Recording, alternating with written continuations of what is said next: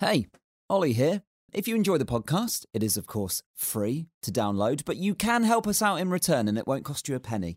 Please go onto your iTunes or Android app and click rate and review. Leave us a message, tell us what you like about the podcast and share it with your friends. It makes a huge difference for how other people can discover the show. Episode 5 already then. If you want to see more videos, you can go and follow us at the Gutology Project on Instagram and follow us on Facebook as well at Gutology. All right, let's do the show.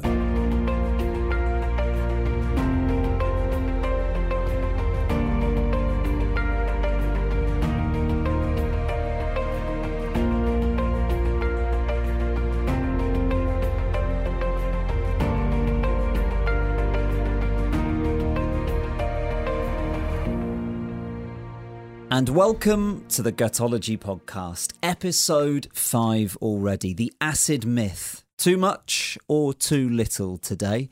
You'll be amazed how much stomach acid can affect your digestion. And we're going to tell you today some free, easy, cheap things you can do to optimize it. If it's your first time listening to the podcast, we do recommend that you go back to episode 1 in this 6 to 7 part series. And also you can discover our 6-part guide as well to nourishing your health online at gutology.co.uk. So just a brief overview. My name's Ollie. You probably know that by now. I'm the host of the podcast along with Julia Davies, who's a leading nutritionist and practices in functional medicine. And today, like I said before, we're going to be talking about stomach acid. You'll get some tips on how you can improve it easily. And we're going to talk through some studies as well that have recently come out. So we know what we're doing by now. Let's start at the beginning. Firstly, what is stomach acid? I would like to think if people have been listening since episode 1, they'll already start to have a bit of idea how it and what role it plays in digestion. But let's just talk over that briefly. Yeah, okay. I mean, we have mentioned it in every episode because it's so fundamental to your digestive tract. It's stomach acid is produced in your stomach. So when we talk about the stomach, we're actually talking about the region that's above your belly button. A lot of people say stomach and they think their whole abdomen is the stomach, but actually the organ, the stomach, is above your belly button. That's where the acid is produced. And it's the only region in your body that is meant to be as acid as it is. So we talked before about what pH level the acid is, and it's meant to be between about 1.5 and 3. Somewhere in that region, which is extremely acid, is what is required to digest your food. So it's something that if it goes wrong, it has an impact on everything further down the digestive tract. And how common would you say that having abnormal stomach acid is for people? You know, if people are sort of listening today, is it rare to have low stomach acid or high stomach acid? Or would you say actually it's quite common in a lot of people? Really common, It's the sort of thing that I'm considering in quite a lot of my clients. In fact, somebody that I saw this morning, I looked at his fingernails and I thought, that doesn't look quite right. They look quite ridged, quite dented. And my first thought was, I bet his stomach acid isn't right and he's not absorbing minerals. And so I've now sent him off with instruction of how to test for his stomach acid to see if that is the case. I think that probably has blown my mind the most about doing this podcast series is how far removed some of these things are that can be linked back to the gut. You know, so much of our idea about gut health is literally having stomach pain or what comes out the other end. The idea that every single part of our body in some way or all of these conditions can be rooted back to your stomach health. And just because you've got good digestion doesn't mean that everything's in working order. It really has sort of opened my eyes a lot. So, you said there that this guy you're going to send off for a test. So what is that and how does it work? Okay, so what I want to investigate is a really simple test. I've given him some betaine hydrochloride, which is it's trying to mimic the stomach acid that you naturally produce, but it's in a capsule. So we're going to supplement it. But we're going to do it as a test. So I've said to him, when he plates up his dinner tonight, just as he's about to start eating, take one of these capsules of betaine hydrochloride. It's got about 500 milligram of that in there. And I've just asked him, just see what it feels like. If you don't feel indifferent, fine, that's great. If you feel like a burning discomfort, then that means that actually your stomach acid is okay and you don't need to supplement. So if that happens, I'll probably ask him to repeat the test 2 or 3 times on different days just to make sure that it's fine. And then great, job done. He's done the test. His stomach acid is fine. And there's something else going on with his nails. But it's the most obvious thing that I can think of at this point that we need to rule out first.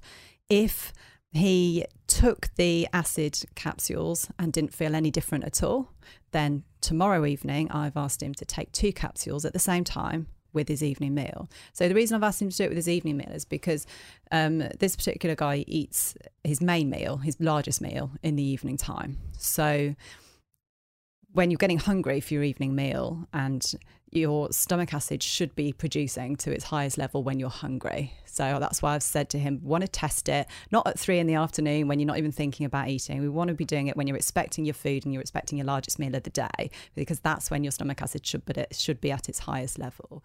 So if he takes 2 capsules tomorrow evening and it doesn't produce any discomfort whatsoever, then the next day is going to take 3. And we're going to go on in this way. We're not going to go for longer than about a week because it becomes very counterproductive to be taking a lot of capsules. But this will tell me where he's at, if he is deficient in HCl or his natural stomach acid production, then to what degree that deficiency is. When we're talking about stomach acid, it seems to me that we talk a lot about it being low. Is that the most common issue with digestive issues, is that the stomach acid is low? It is. And that surprises a lot of people because most people think that their stomach acid is too high. So it's a really, really common misconception that when you're getting symptoms like acid reflux, for example, and you feel a burning in the esophagus, you think, and quite naturally think, oh, that's because my stomach acid is too high and it's leaking out and burning my esophagus. Actually, what I'm telling people is no, it's the opposite. There's a chance it might be that your stomach acid is overproducing, but it's most likely that it's underproducing and it causes the same symptom. So if your stomach acid is high or if it's low, you can still get that burning reflux sensation in your throat. So I find it really important to try and get people to understand the physiology of that and what's occurring, because it's kind of blowing people's minds that normally people are swallowing antacids and Gaviscon and things like that to neutralise it, which can give symptomatic relief. But actually, the longer you use those things, it can make the problem worse. If you are suffering from acid reflux, and what you think is high stomach acid, and you're taking PPIs and stuff like that. More on that later on the podcast, and loads of articles online right now at gutology.co.uk. What other symptoms could people be having if they are suffering from low stomach acid? So there's quite a lot, because if your stomach acid is really low, it affects the whole of your digestion. So it could be that it's just not giving the right signals to the rest of your gut to move very fast. So you get a sluggishness, and that results in constipation. So constipation could be the only sign that you're getting, and actually your stomach acid level is so low, but if you replace that, everything is fine. So that's one example. It could also present as diarrhea, because when you don't have enough stomach acid, part of its job is to kill off bacteria on contact. So if the acid isn't high enough, then you get more bacteria that actually gets through into your small intestine, and you get this condition that we've talked about called small intestinal bowel overgrowth, where you've got so much more bacteria than should naturally occur at that particular position in the GI tract. That can then cause diarrhea, the presence of the SIBO. So it can manifest in different sort of digestive symptoms. The absolute classic presentation, which people genuinely say to me quite frequently, whenever I try and eat meat or whenever I have a steak in front of me, I just cannot digest it. It just sits really heavy, can't break it. It feels like my stomach just can't even break it down. Now, that is the number one classic sign of stomach acid deficiency. Yeah, and that's something that I definitely had myself. Yeah. Thinking back, is if I ever, but I would feel really nauseous after eating like a steak or something like that. Yeah, it can cause you feeling sick. And also a lot of belching as well. That was something that... Yeah, so what's happening there? So belching is the release of gas. So where's the gas coming from? And in your stomach, if the acid isn't high enough, then what's happening is your stomach muscle walls are like churning and churning the food around, trying to digest it, but the acid isn't strong enough to do that. So it can't pass on to the next stage of digestion and leave the stomach. Instead, it sits in the stomach and ferments and produces gas. So then you end up having a lot of belching, maybe an hour after you've eaten, because the acid is failing to break down the proteins and put it into the small intestine through its next phase of breakdown. So it sits in the stomach, it's producing all this gas, and it's got to come out. So that's like the upper GI gas is belching. So if someone's listening to this right now, is there anything that they can do at home to kind of work out whether low stomach acid is an issue for them? So one thing that you could try is just having squeezing a little bit of lemon juice in very, very small amount of water and taking that whilst you have the symptom and see if it makes it better or if it makes it worse. Because if you are suffering from low stomach acid, that could improve the symptoms. Yeah, because that really concentrated lemon juice will just give you a bit of an acid hit in your stomach and actually help to relieve the symptoms. So that's something that you could do, or taking, very small amount of apple cider vinegar, that would help as well. If it was low stomach acid. So just to recap on those points then, stomach acid is the number one miracle of digestion. If your stomach acid isn't high enough, it literally can't break down the foods. And we've just spoken about all the different things that you can do. You can go online right now, gutology.co.uk. We've got loads of articles specifically on stomach acid. If you're listening to this thinking, I'm not quite sure, then you can go and read more online. We're going to get into more detail, particularly fascinating stuff about PPIs, acid reflux if you're suffering from that, stuff that you can do to prevent it, and more tips. Switching over to the news this week, and perfectly actually, it is all about PPIs. So starting on the news, firstly, what are PPIs? Because I'd never heard of them before. Oh, okay. So PPI stands for proton pump inhibitors, and it's a class of drugs that's designed to suppress your stomach acid.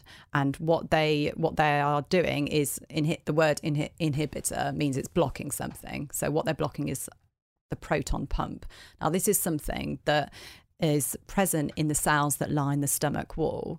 And the proton is actually the H bit of your HCl, your stomach acid. So it's the hydrogen bit.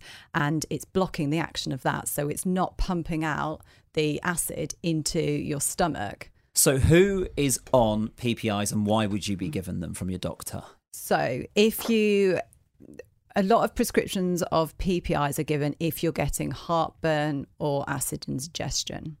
And you can be prescribed something like omeprazole or lansoprazole. They're examples of PPIs. Another reason it might be prescribed is, say, somebody that has got some pain, chronic pain, like that of arthritis, for example, and they're taking an anti-inflammatory medication, and they would be prescribed a PPI alongside it to try and prevent the damage to the gut that the anti-inflammatories might induce. So it's they're told, you must take this alongside the anti-inflammatory because it protects your stomach, it lines your stomach. It doesn't actually do, though. It doesn't actually line your stomach. It just reduces the acid. It reduces the acid because one of the risks of taking the non-steroidal type of anti-inflammatory drugs is that it gives you, it can ulcerate, it can cause an ulceration in your stomach. So if you take the acid out of that situation, it makes it less likely to do that. So just to sidetrack slightly, because that sounds to me like a tricky situation. We're saying, potentially, here, look, PPIs might not be great for your health, but if you're suffering from inflammation, surely you need something to help reduce the inflammation and relieve the pain. So the question I would have is there something else you could be taking rather than constant ibuprofen that would lower your inflammation? So there are different ways that you can address the levels of inflammation in your system. And in my clinical practice, I deal as my specialism is inflammatory disease. So I'm looking at what is triggering that inflammation and what is driving that inflammation and trying to work with that. Is it because basically things like ibuprofen are dealing with a symptom, not the root cause? Yeah, that's it. So it's like putting the plaster over the wound and it's not stopping the wound. So this is why they're prescribed on a chronic basis. Like, okay, well, you need to just take this maximum dose every day until, well, there is no end point because it's not actually addressing the source of the inflammation. So PPIs are one of the most commonly prescribed drugs worldwide? Very common. Very, very common. And if you are taking those, your stomach acid potentially is getting lower. And what we're saying is when you have low stomach acid, then start the other things like poor digestion. That can lead to malabsorption. That means you're not getting your vitamins and minerals. So the knock-on effect actually can be quite detrimental to your health. Yeah, it can. So if you are suffering from... Well, firstly, let's start on this then, because what we're talking about in the news here is what they're saying in this trial is probiotics over PPIs. So can we just elaborate on what is the actual scientific evidence here? So it's looking at the what we should really be exploring as a treatment for use it for acid indigestion and discomfort in the stomach is, should we be using probiotics for this instead of PPIs? Because PPIs have damage further down in the digestive tract, and we know that they do that because they're impairing your ability to digest your food, and then so taking the PPIs has their knock-on effects, whereas using a probiotic might help with the indigestion type feelings and the stomach discomfort, but at the same time then it has a knock-on effect further down the digestive tract and helps support that as well. So you're looking at the probiotics fits really nicely with our philosophy because it's looking at the gut as a whole system. So it's looking at improving something whilst also improving things further downstream of it, whereas the PPIs are just addressing symptomatically something in one region of the GI tract, but then making the other regions worse. So this clinical trial is saying that certain probiotics can help boost the stomach acid to then relieve the symptoms that PPIs would be doing the same job of. Is that correct? It's not so much that they can boost the symptoms. It's just saying that what they'll be doing is they'll be helping the regulate the environment that is within the stomach itself, and then further enhancing the digestion further down, because if you've got problems in your small intestine, that can have a backup effect on your stomach and cause reflux. Right, okay. So it's not actually... The interesting thing about how probiotics work is they don't just do one thing. So with pharmaceutical drugs, which is what most people are more familiar with, they're designed to work on a specific mechanism of action.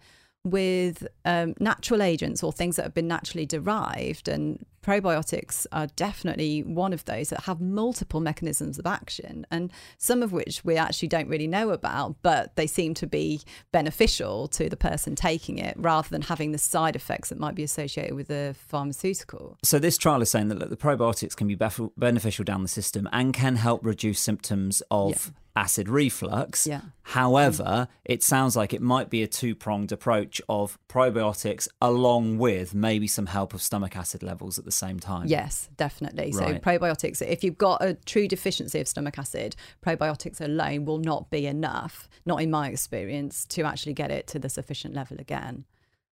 Okay, so this clinical trial even saying, look, there is hard evidence here that it does work. Your clinical experience is, yes, that plus... a bit of assistance on the stomach acid as well. If this is personal to you and you've got more questions about this, because what's really, really important here with all of the stuff that we're talking about is working with your doctor, with your GP, not going against that advice. You know, the ideal thing is that you do everything in conjunction. So in an ideal world, you have your GP and you have your nutritionist, and there is some communication along there of, my goal is to get off PPIs doing this. How do I do that in a sensible way? What we're not saying is throw your PPIs in the bin tonight and start taking some apple cider vinegar. You've got to do it in a responsible way, monitored by a really good nutritionist. And we know that can be hard to find as well. So online at gutology.co.uk, if you have questions, you can message via the website. Okay, good news this week. More of that next week. So moving on from there, let's talk about... I mean, we sort of have got quite into it quite heavily there, but just to talk a little bit much about... what some people joke is the sort of $1 billion con. You know, it's such a big industry, PPIs. Is there scenarios where you genuinely can have too much acid? Because I know that's a question that a lot of people are going to ask. Yeah, there is. And in which case then the PPIs would be a great course of action to take. I think the real problem with this is that the symptoms are just the same if you have too much acid or if you have too little, and they don't routinely test your stomach acid level before a prescription. And also it's one of those things that I've found is if people are getting episodes of acid reflux and they see their GP, they then take the omeprazole and it helps. If something helps, do you want to continue taking it or would you then want to come off it? You'd want to carry it on, wouldn't you? So people are on repeat prescriptions for this kind of thing for weeks, months, years, decades. And I recently saw a man who was 72 and he had been on omeprazole since it was first created, because he remembers the conversation with his GP. It's like, I've got something for you, I've got something for you, let's try it. And he was on repeat prescriptions. And he said to me, but he said, I thought maybe, you know, 2 decades or over 2 decades of taking this particular drug isn't such a good idea. So periodically I've tried to come off it, but every time I do, I get really bad indigestion again. So then I go straight back on it again. So that would be a really good thing for us to talk about now, because this is what's happened in so many people, that they feel then convinced that they really need the medication. Or you're trapped on it. You're trapped on it. And that is really the I spend a lot of time trying to explain to people to understand their system and think, if you need it, fine, but there's a chance that you might not need it. So let's work together with your GP and see if we can really assess that. So if we first go back to the symptom of acid reflux and indigestion. So, you know, it's a horrible thing to experience. I've experienced it myself when I was pregnant, and it's huge, intense, severe pain, you know, absolutely horrific pain. It's something that's serious. If you're getting that on a regular basis, like, thank goodness there are drugs available. You know, this is a really important message to say. This is not just the odd bit of discomfort and think, oh, that's not quite right. It can be a nasty symptom to have to live with. In some cases, people have felt that having a heart attack and have called ambulances, and it actually just turns out to be acid reflux. But if I explain the physiology of what's going on, so in your stomach, if you are overproducing acid and you've got a weak sphincter, which is the bit of muscle that closes off the top of your stomach going into your esophagus, and that's weak, what will happen is you can get a sort of reflux of the stomach contents that brings some of the acid with it, and that burns. So the pH of anything that you're swallowing is just a little more acid than neutral. So we're looking at pH 6.5. pH 7 is neutral. That's the pH of water. So it's really only a bit more acidic than water. And that is what the esophagus, which is the tube that connects the mouth to the stomach, is able to cope with. It can't cope with a pH of 1.5 or 2 or 2.5 or 3. It can't even cope with a pH of 4 or 5. Okay, so keep that in mind. So when your stomach acid is low and you're not producing enough stomach acid, you're eating your meal, it's sitting in your stomach, it's fermenting in your stomach. That in itself is going to cause gases to build up, like we just discussed. And that puts pressure on the sphincter at the top of the stomach. Because if you imagine all those gases starting to be generated, plus a whole load of food that is pretty undigested because the stomach acid isn't enough, it progressively pulls open that sphincter and really weakens it. And if your pH is really low, it might be 3.5, 4. If that refluxes through that weak sphincter, that is going to burn like hell on your esophagus still. But it's because it's not sufficient enough, but it's still sufficient acid to burn your esophagus. And when people are going through this and they're taking, you know, the supplements, do they have to do that in conjunction with a change of diet? Are there certain foods that don't help or can sort of inflame the acid reflux? So there's a couple of things to consider there. So if you're vegan or vegetarian, your stomach acid naturally drops anyway. So you have to be quite wise. So I don't have anything against a vegan diet. I actually love vegan food, but I'm not vegan myself. You have to be quite clever if you want to be vegan or vegetarian to ensure you get the nutrients, because you're not adding animal proteins to your stomach. So your body adapts, doesn't it? Your body is so clever, it adapts to any situation. So if you're not giving it animal proteins, it's not going to need as much acid to digest those plant things. And that's why sometimes when a vegetarian just goes and eats meat, they can't cope with it. It's not because they're allergic to meat, it's just the stomach acid is lower. Yeah, and interestingly, some people go vegetarian because they progressively have a low stomach acid and they just say, I just went off meat. It just didn't feel like it. Or every time I ate it, it made me feel a bit sick. And then they go vegetarian. So it's like vegetarian and veganism can actually cause your stomach acid to be deficient, but you can sometimes go that way because your stomach acid is deficient. So in terms of absorbing nutrients, particularly iron and vitamin B12, they rely on your stomach acid. Yeah, so that's a big thing actually. As a brief side topic is that, you know, to be the B12 one is a really interesting one because it's sneakily dangerous because it's not something that happens quickly. It can happen over a long period of time. And those symptoms can be so minute that it can be it can be too late, you know, because B12, we're talking neurological damage, you know, cognitive function. So if you are doing a vegetarian or a vegan diet, it's really, really important that you're supplementing with some kind of B12, I guess. I would recommend it, definitely. I think that's only sensible because you're not getting as much in your food, but also the absorption is impaired too. So you've got two reasons there. Same with iron. You're not getting as much iron-based food from your red meat, so but you also can't absorb it because your acid is lower. What are the top supplements for every sort of vegetarian or vegan that you would be saying, look, as a minimum you should be on these? Just those two, B12 and iron as a minimum. Yeah. Okay. So going back to the diet, people that are taking trying to migrate off PPIs or reduce their acid reflux, what are foods that you would avoid? So while we're trying to get their digestive system back again, I wouldn't recommend that they just have a large steak because it's just going to put a lot of pressure on straight away. But it depends what diet they have before. But trying to, I'd get them to start off drinking apple cider vinegar with every meal straight away. Funnily enough, that is going to be, we'll do this all in one go then. So our try this tip this week is going to be apple cider vinegar before you eat. You can get it in any health food store. You can buy it off Amazon. Certain brands that come to mind that you think are good. Margaret Hills brand is really good. Great. Margaret Hills was one of the people decades and decades ago that really advocated it.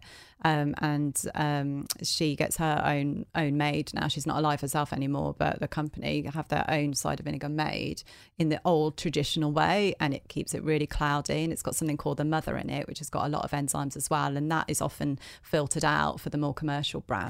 Yeah, so things like, I think there are, Bragg's is another one that has mother. Bragg's is really good as well. And the key is to look at it, and you'll see if it's cloudy, if it looks a bit kind of like scrumpy cider, it's that's cloudy, the stuff. Yeah. That's the stuff you want. Yeah, if it's really crystal clear and it's in a beautiful bottle, it's actually not as good for you. You want it to be looking a little bit grim and a bit filthy on the inside. So how would you take that apple cider vinegar? So how long before you eat? So I maybe 10 minutes before you eat, and have it pretty strong. So have just 2 teaspoons, but dilute it in about maybe 75 ml of water. So quite strong. So sometimes, apple cider vinegar can be used for many, many different types of health problems, and it's really useful for that. But if you're using it to boost your stomach acid, you want it quite strong, quite concentrated, and just about 10 minutes before your meals, and that will really, really make a difference straight away. That can make a difference in 3 days. So worthwhile pursuing that. I think the other thing that's important to mention here as well is that, like we were discussing on the early episodes of, how long does it take to restore your microbiome? How long does it take you to recover from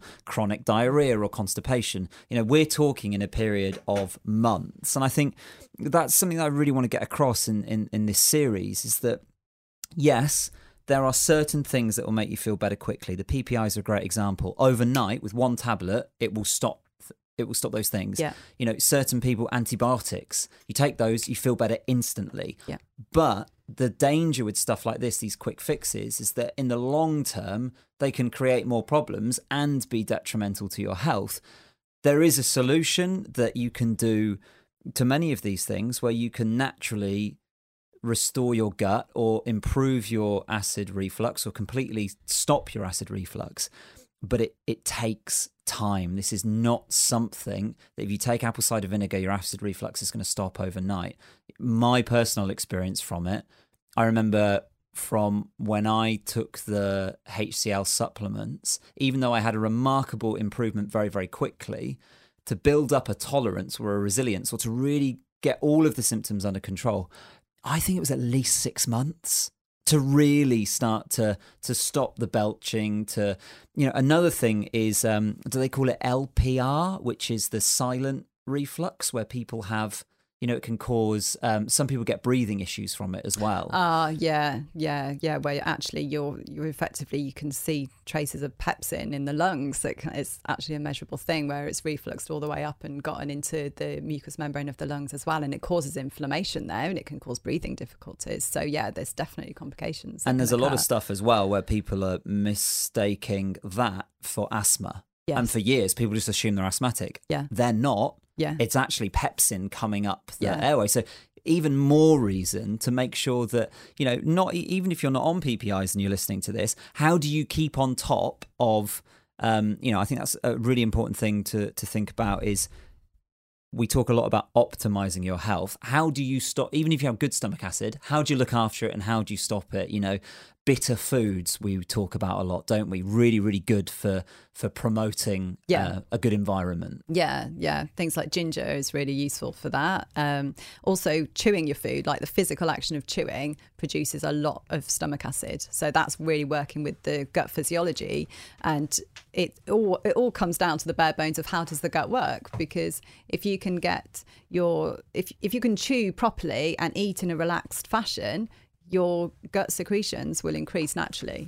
So the number one cause that I've discovered in my practice of low stomach acid is stress, because it's just taking all of the energy away from the gut. It just doesn't activate the cells that make the acid, and they just can't, the acid doesn't get absorbed into the stomach properly. So is that like, when you've eaten a big meal, that feeling of lethargy, that's actually a healthy thing because all the blood is going to focus on digestion. Yeah. If you're running around like a mad hatter and doing other stuff. Yeah. It's not there, is it? So then when we eat because we like food, we like the taste, but we're actually eating for fuel for our body. We need this stuff. It's like, it's as simple as fuel in your car. Perfect analogy. If you run out of fuel in your car, the car will not work. So you need to eat not only for pleasure, but you need to eat for providing fuel. So you're doing it so that your body can get the nutrients it needs to perform all its reactions and just keep you healthy. So if your stomach acid isn't right, you're falling at the first hurdle there. So to see these articles, to learn a little bit more about stomach acid, even, if you're on PPIs, you want to learn a bit more about that and how people are migrating from them, you can go online to gutology.co.uk. You can also see our link to Patreon as well there, where you can support this project, patreon.com/gutology, and you can even be part of our monthly seminars as well. Well, I think that's a pretty comprehensive go at stomach acid this week. One more thing that I think is really important, and it's just something that's so common. I've just realised that this is a sort of statement that so many people say when they come to see me is, I can't bear to eat breakfast in the morning. That is a classic sign of stomach acid deficiency. So people that wake up and they're like, I can't eat till 11 o'clock. I've got to get moving, get to work before I can eat. And that is largely because they've probably got a lot of undigested food in their stomach. So it makes them feel a bit sick in the morning and just couldn't possibly eat. And that is low stomach acid. Low stomach acid, yeah. Wow. Yeah. So some people say, it's been like that my whole life. Well, they might have had slightly insufficient HCl production their whole life. And then when you change it, it just gives them a completely different digestive function. You can start your journey to nourish your gut and improve your health online. Head to gutology.co.uk. Okay, so episode 6 is all about stress, anxiety, depression, how you can get on top of it, how it affects your " second brain. In the meantime, come and join us at gutology.co.uk and we'll see you next time.